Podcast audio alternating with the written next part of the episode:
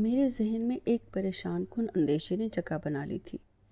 شکورے نے شیدہ کی موت پر پاگل پن کی علامات ظاہر کر دی تھی۔ کسی بھی انسان کے صحیح دماغ ہونے کا پتہ ہجانی کیفیت میں ہی چلتا ہے۔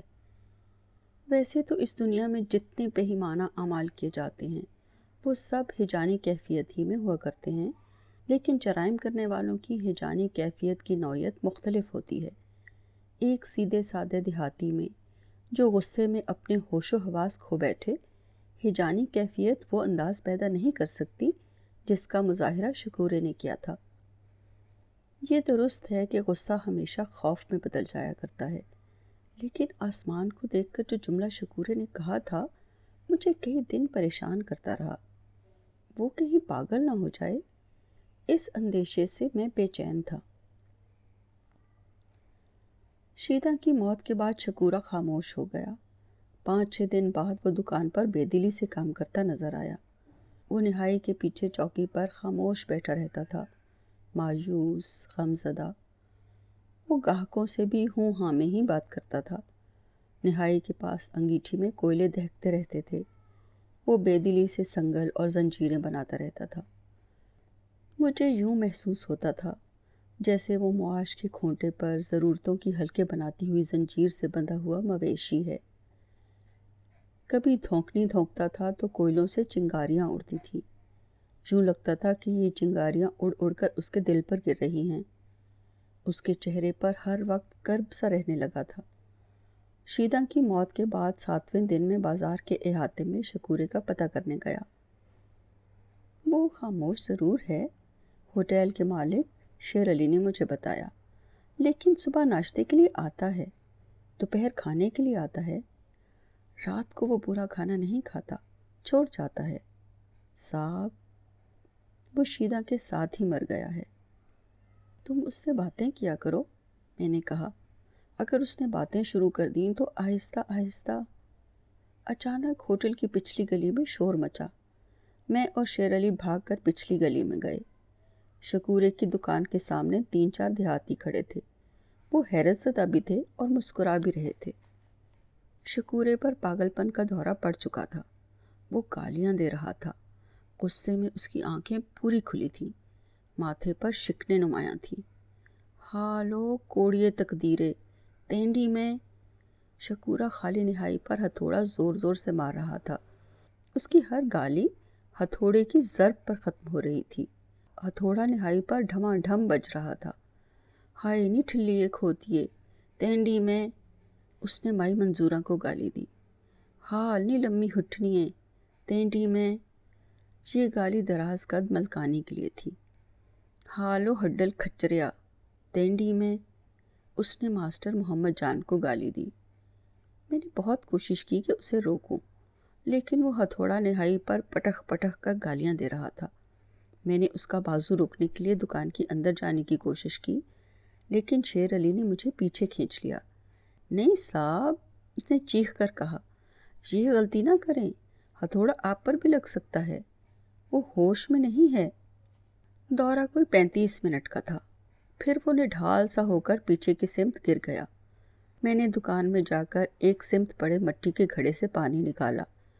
مٹی ہی کے پیالے کو اس کے ہونٹوں پر لگانے سے پہلے میں نے اس کے منہ پر چھینٹا مارا۔ وہ اٹھ کر بیٹھ گیا۔ اس نے فوراً پیالہ پکڑ لیا اور سارا پانی پی گیا۔ تو کب آیا؟ اس نے میری طرف دیکھا۔ اس کی آنکھیں سرخ ہو چکی تھی وہ پسینے سے پھیکا ہوا تھا۔ میرا جی چاہا کہ اسے ہسپتال لے چلوں۔ لیکن اس نے ایک بالکل تندرست انسان کی طرح دھونکنی کو پکڑا۔ شام کو آنا، شکورے نے دھونکنی چلاتے ہوئے کہا، یہ کام کا وقت ہے۔ وہ اپنے کام میں مصروف ہو گیا۔ مجھے پریشانی کے ساتھ ساتھ یہ خیال تسلی دے رہا تھا کہ شکورے نے بولنا تو شروع کر دیا۔ پھر یہ سلسلہ پوری شدت سے چل نکلا۔ ہفتے میں کسی ایک دن شکورے پر دورہ پڑنے لگا۔ عموماً سپہر کے وقت اس کی وحشت زدہ قسیلی آنکھیں پوری کھل جایا کرتی تھی وہ نہائی پر ہتھوڑے کو مار مار کر گالیاں دیتا تھا۔ ایک اور تماشا یہ ہوا کہ اس کا پڑوسی نثار خان اگر سپہر کو گھر میں ہوتا تھا تو وہ باہر نکل کر شکورے کی دکان کے قریب کھڑے ہو کر اسے پشتوں میں گالیاں دینے لگتا تھا۔ یہ دوہرا تماشا بازار کے لوگوں کے لیے مفت کی تفریح بن گیا۔ جب بھی شکورے پر دورہ پڑتا تھا، سارے بازار کے لوگ وہاں بھیڑ سی لگا دیتے تھے۔ دکاندار اپنی دکانیں کھلی چھوڑ کر بھاگتے تھے۔ ان کے گاہک، گورنمنٹ ٹرانسپورٹ کے اڈے کا عملہ، بسوں کے ڈرائیور کنڈکٹر اور یہاں تک کہ مسافر بھی۔ شکورے کی دکان کے آگے کھڑے ہو کر یہ تماشا دیکھتے تھے۔ خوب ہنستے تھے اور گلی کہکہوں سے گونجنے لگتی تھی۔ شکورہ بھیڑ کو دیکھ کر انتہائی غصے میں اٹھ کر دروازہ بند کر دیا کرتا تھا۔ پھر اس نے دروازہ بند کرنا بھی چھوڑ دیا۔ غم و غصے کے سوا اسے کسی اور کیفیت کا احساس ہی نہیں رہتا تھا۔ شاید غم و غصے کا بھی نہیں۔ ورنہ وہ اس قدر شدید دیوانگی کا مظاہرہ نہ کرتا۔ یوں لگتا تھا جیسے وہ تصور میں اپنے ایزا رسانوں کے چہروں کو نہائی پر دیکھتا ہے اور ہتھوڑا مار مار کر ان کا کچومر نکالتا ہے۔ شاید یہی انتقام تھا جو وہ بے بسی میں لے سکتا تھا۔ شکورے کی دوسری شادی ممکن نہ رہی تھی۔ وہ سنکی اور پاگل مشہور ہو چکا تھا، لیکن جبلی تقاضے سے انکار بھی نہیں کر سکتا تھا۔ اپنی حسیاتی زندگی کو آسودہ کرنے کے لیے اس نے شیدہ کی موت کے بعد جلد ہی کھوڑ گاؤں کی واحد فائشہ عورت زکو سے ناجائز تعلقات قائم کر لیے۔ یہ وہی زکو تھی جو بچپن اور لڑکپن میں شیدہ کی گہری سہیلی تھی۔ میں اسے بچپن اور لڑکپن میں کئی بار دیکھ چکا تھا۔ وہ گاؤں کی شادیوں میں عورتوں کے جھرمٹ میں ناچتے ہوئے اس قدر تیزی سے گھومتی تھی کہ دیہاتی عورتیں اپنے دوپٹے پکڑ کر ہاتھ ہونٹوں پر رکھ لیا کرتی تھی۔ زکو کو سب پھرکی کہنے لگ گئے اور وہ زکو پھرکی مشہور ہو گئی۔ سانولی، تیکھے نکوش والی، دبلی پتلی، لمبی آنکھوں اور لمبے لمبے بالوں والی زکو پھرکی جب چلتی تھی تو اس کے بدن کا حسن نکھر جاتا تھا۔ وہ گاؤں کی چند خوبصورت ترین لڑکیوں میں شمار کی جاتی تھی۔ شیدہ نے زکو پھرکی کے ساتھ بچپن گاؤں کی گلیوں میں گیٹے کھیلتے ہوئے گزارا تھا۔ ریتلے میدان میں سانڈے پکڑنے کا تماشا دیکھا تھا۔ کنویں پر پانی بھرتے ہوئے لڑک پٹ کے کہہ کہہ لگائے تھے۔ دونوں ایک ساتھ ہی جوانی کی امنگوں سے آشنا ہوئی تھیں۔ زکو پھرکی کے عاشق بہت تھے۔ ملکوں کے بیٹوں سے لے کر مسلیوں کے بیٹوں تک ہر نوجوان زکو پھرکی کو چاہتا تھا۔ کالونی میں رہنے والا احمد خان ڈھولی بال بچوں والا ہوتے ہوئے بھی زکو پھرکی پر مرتا تھا۔ زکو کا باپ اس کے بچپن میں ہی مر گیا تھا۔ مرنے سے چند برس پہلے زکو کے باپ نے گاؤں کے باہر شمال میں کالونی کے رخ پر کنویں سے کچھ پہلے پانچ مرلے زمین خرید کر مکان بنوا لیا تھا۔ وہ زبردست شہنائی نواز تھا۔ لیکن جلد ہی وہ سانس کی بندش کا مریض بن گیا۔ پھر یہی بیماری عارضۂ قلب میں بدلی اور اس کی موت کا باعث بن گئی۔ زکو کا بچپن اور لڑکپن اسی گھر کی چار دیواری میں گزرا تھا۔ یہیں اس پر جوانی اتری تھی۔ پھر زکو کی ماں بھی مر گئی اور زکو اپنی ماسی کے گھر رہنے لگی۔ مہینے میں ایک بار وہ اپنے ابائی گھر آ کر صفائی کر جاتی تھی۔ پھر ایک دن رشتہ مانگنے پر اس کی ماسی نے رحمت ڈھولی کو زبان دے دی۔ ادھیڑ عمر کا رنڈوا رحمت ڈھولی اپنے فن کا ماہر تھا۔ کھوڑ گاؤں، آس پاس کے دیہات جہاں تک کہ پنڈی گھیپ اور فتح جنگ میں بھی کوئی شادی، میلہ، کھیل اور عرس رحمت ڈھولی کے بغیر پھیکا سمجھا جاتا تھا۔ وہ احمد خان ڈھولی کا رشتہ دار بھی تھا اور حریف بھی۔ لیکن احمد خان ڈھولی اس کے فن کا معترف تھا۔ ایک بار احمد خان ڈھولی نے مجھ سے کہا، صاحب، دھنی کے علاقے نے تین ڈھولی ہی پیدا کیے ہیں۔ ایک خدا بخش حاصل گاؤں کا بابا مستی خان تھا، جس کا تو جوڑ کبھی پیدا نہیں ہوگا۔ ایک رحمت ہے اور میں۔ لیکن صاحب، رحمت کی پھمن دال تو مجھے بھی بے تالا کر دیتی ہے۔ رحمت ٹھولی لمبی کبڈی میں پیچھا کرتے ہوئے دو کھلاڑیوں کو چکما دے کر یا گرا کر آنے والے کھلاڑی کے گرد گھوم گھوم کر ڈھول بجایا کرتا تھا۔ اگر پکڑنے والے، بھاگنے والے کھلاڑی کو گھسیٹتے ہوئے لے آتے تھے، تو بھی رحمت ڈھولی ادھر ادھر مٹک مٹک کر ڈھول بجاتا رہتا تھا۔ میلوں میں بیلوں کی دوڑ کے بعد، وہ جیتنے والے دھنی کے خوبصورت کالے چٹے، چھوٹے چھوٹے سینگوں والے نتنے کھول کھول کر سانس لیتے ہوئے بیل کے سامنے بے خوفی سے کھڑا ہو کر دیر تک ڈھول کی کنار بجاتا رہتا تھا۔ جیسے اس دھیمی دھیمی سکون بخش تال سے بیل کو خوش کر رہا ہو۔ عرصوں پر وہ ڈھول بجاتے ہوئے، خود بھی ناچتے ہوئے ملنگوں کے ساتھ دھمال ڈالا کرتا تھا۔ رحمت ڈھولی کی بیوی جوانی ہی میں اسے چھوڑ گئی تھی۔ جب اس کی بیوی گارا ملیریا میں مبتلا ہوئی اور دو تین دن بخار نہ اترا تو رحمت ڈھولی کالونی کے بازار سے دو روپے کی کونین کی گولیاں لانے کے بجائے پیر مراد شاہ کو پچیس روپے ہدیہ دے کر کالا دھاگا دم کرا کے لے آیا۔ اس نے دھاگا گاراں کی کلائی پر باندھ دیا۔ گاراں کا بخار علاج نہ ہونے پر بڑھتا گیا اور پھر ایک سو چھ ڈگری سے تجاوز کر گیا۔ گاراں بے ہوشی کی حالت میں مر گئی۔ جب اسے دفن کیا گیا، کالا دھاگا اس کی کلائی پر بندھا ہوا تھا۔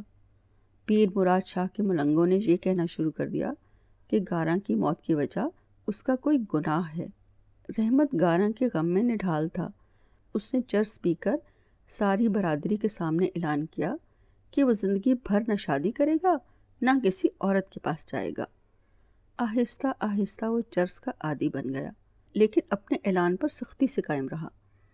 چرس کی بری عادت کے باوجود وہ با کردار تھا۔ سانولا لمبے قد اور دبلے پتلے بدن والا۔ چوڑی پیشانی، مناسب آنکھوں اور سیدھی ناک والا رحمت ڈھولی جوانی میں بہت خوبصورت سمجھا جاتا تھا۔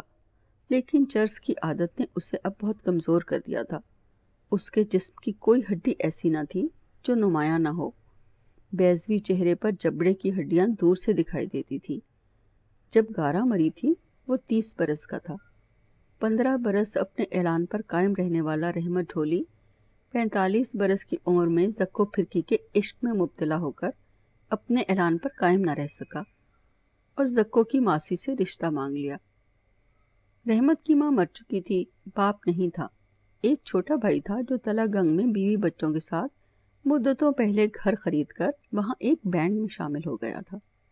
ماسی نے یہ سوچ کر کہ زکو اکیلی بہت خوش رہے گی اور رحمت کے پاس کافی روپے بھی ہوں گے، رشتہ منظور کر لیا۔ رحمت مدتوں سے ماچن بھاگا کے تندور پر کھانا کھایا کرتا تھا۔ بھاگا ایک بڑے سے دیگچے میں ہر روز دال سبزی اور کبھی کبھی گوشت بھی پکاتی تھی۔ کھوڑ گاؤں کے اکثر لوگ ہر روز دوپہر اور رات کے وقت بھاگا کے ہوٹل نما تندور پر کھانا کھایا کرتے تھے۔ وہ ماش کی دال بہت ہی مزیدار بنایا کرتی تھی۔ میں نے شکورے کے ساتھ کئی بار بھاگا کے تندور پر ماش کی دال کھائی تھی۔ مجھے اس کا ذائقہ کبھی نہیں بھولا تھا۔ آج بھی یاد ہے۔ گاؤں کے نوجوانوں نے حیرت اور غم میں بہت آنسو بہائے ہوں گے، کیونکہ زکو پھرکی نے شادی کے لیے ہاں کر دی تھی۔ زکو اور احمد ڈھولی کی شادی ہو گئی۔ احمد خان ڈھولی فرقہ واریت سے مایوس تھا۔ احمد خان کی ماں شیعہ تھی۔ لیکن باپ سنی تھا۔ انہوں نے بھاگ کر شادی کی تھی۔ زکو پھرکی کا تعلق اہل تشریح سے تھا۔ برادری والے احمد خان کو سنی ہی سمجھتے تھے۔ زکو سے اس کی دوسری شادی ممکن نہ تھی۔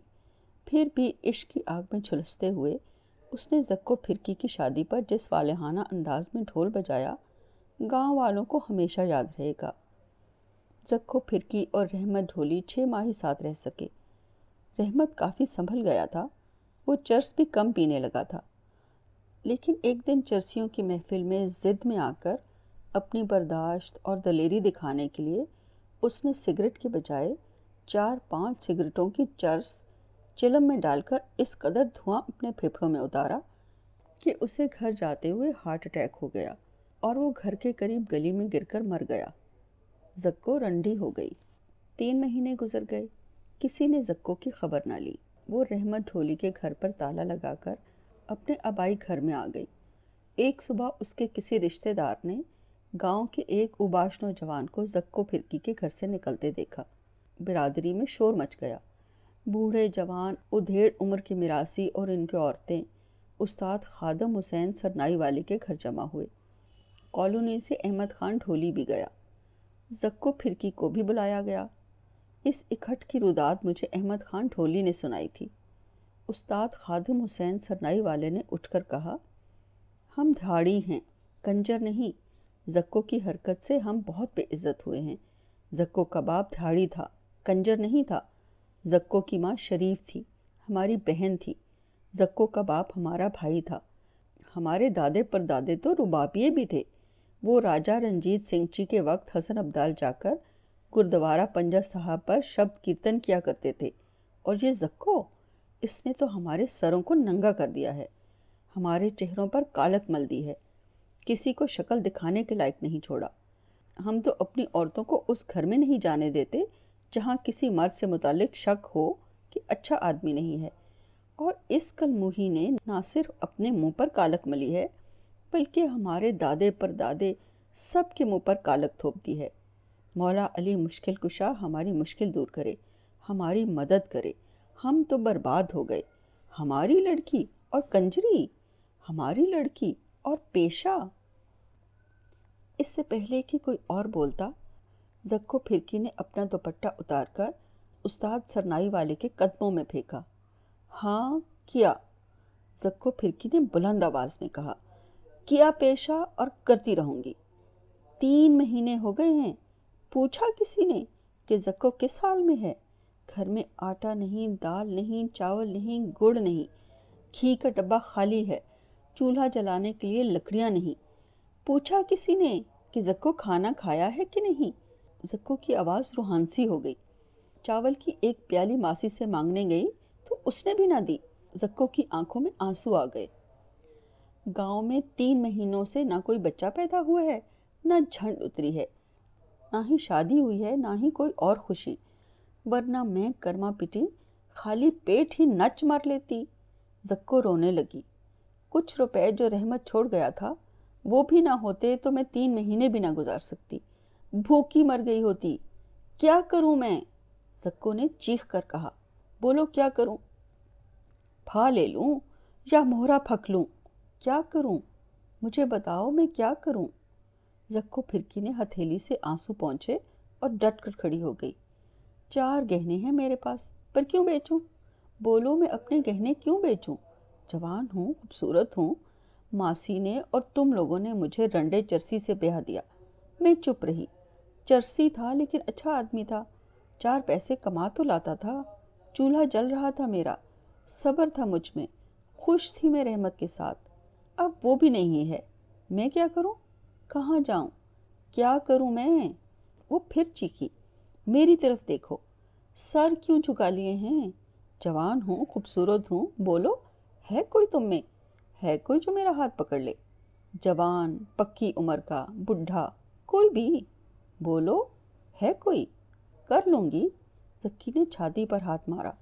کر لوں گی شادی۔ بولو، ہے کوئی؟ سب خاموش ہو گئے۔ جوانوں کو زکو پھرکی پر غصہ تھا کہ اس نے رحمت جھولی کے لیے ہاں کیوں کہی تھی۔ ادھیڑ عمر کے شادی شدہ والے اپنے بال بچوں کے ساتھ سکھی تھے۔ بھوڑوں کو شاید اپنی عمروں کا خوف تھا۔ سب خاموشی سے ایک دوسرے کا منہ دیکھتے رہے۔ اور یہ اکھٹ اس فیصلے پر ختم ہوا کہ کوئی بھی زکو پھرکی سے کوئی تعلق نہ رکھے۔ زکو پھرکی برادری سے خارج ہو گئی۔ اسے کسی کی پرواہ نہ تھی۔ احمد خان ٹھولی نے بتایا کہ ایک اکھٹ کے بعد ایک نوجوان نے اپنے دوستوں سے کہا، چوپی ہوئی گنڈیری نہ بھوگ کون چوپ سی سارا راستہ رحمت چرسی پی گیا ہو سی اس حرامیے کے چھوڑیا ہو سی ہن کتی نہ ہتھ کون نپے۔ چوسی ہوئی گنڈیری کے پھوک کو کون چوسے گا؟ سارا رس تو رحمت چرسی پی گیا ہوگا۔ اس حرامی نے باقی کیا چھوڑا ہوگا؟ اب کتیا کا ہاتھ کون پکڑے؟ ہر عمر کے لوگ زکو پھرکی کے پاس جانے لگے۔ ارد گرد کے دیہات سے بھی دیہاتی زکو پھرکی کے گاہکوں میں شامل ہو گئے۔ اس کے پرانے تمام عاشق جو اس سے شادی کرنا چاہتے تھے، اب اس کے گاہک بن گئے۔ پیسے دے کر آسودگی حاصل کرنے لگے۔ کمپنی کالونی کے کچھ چھڑے بھی چھپ چھپا کر زکو پھرکی کے درد آسودگی پر دستک دینے لگے۔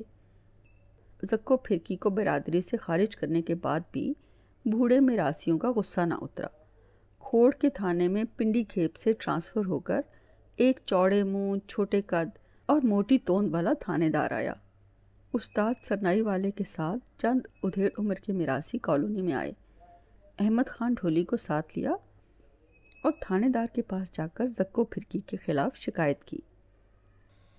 تھانے دار خود زکو پھرکی کے گھر گیا اور اگلے روز اس نے میراسیوں کے وقت کو بلا کر ان کی بہت بےزتی کی۔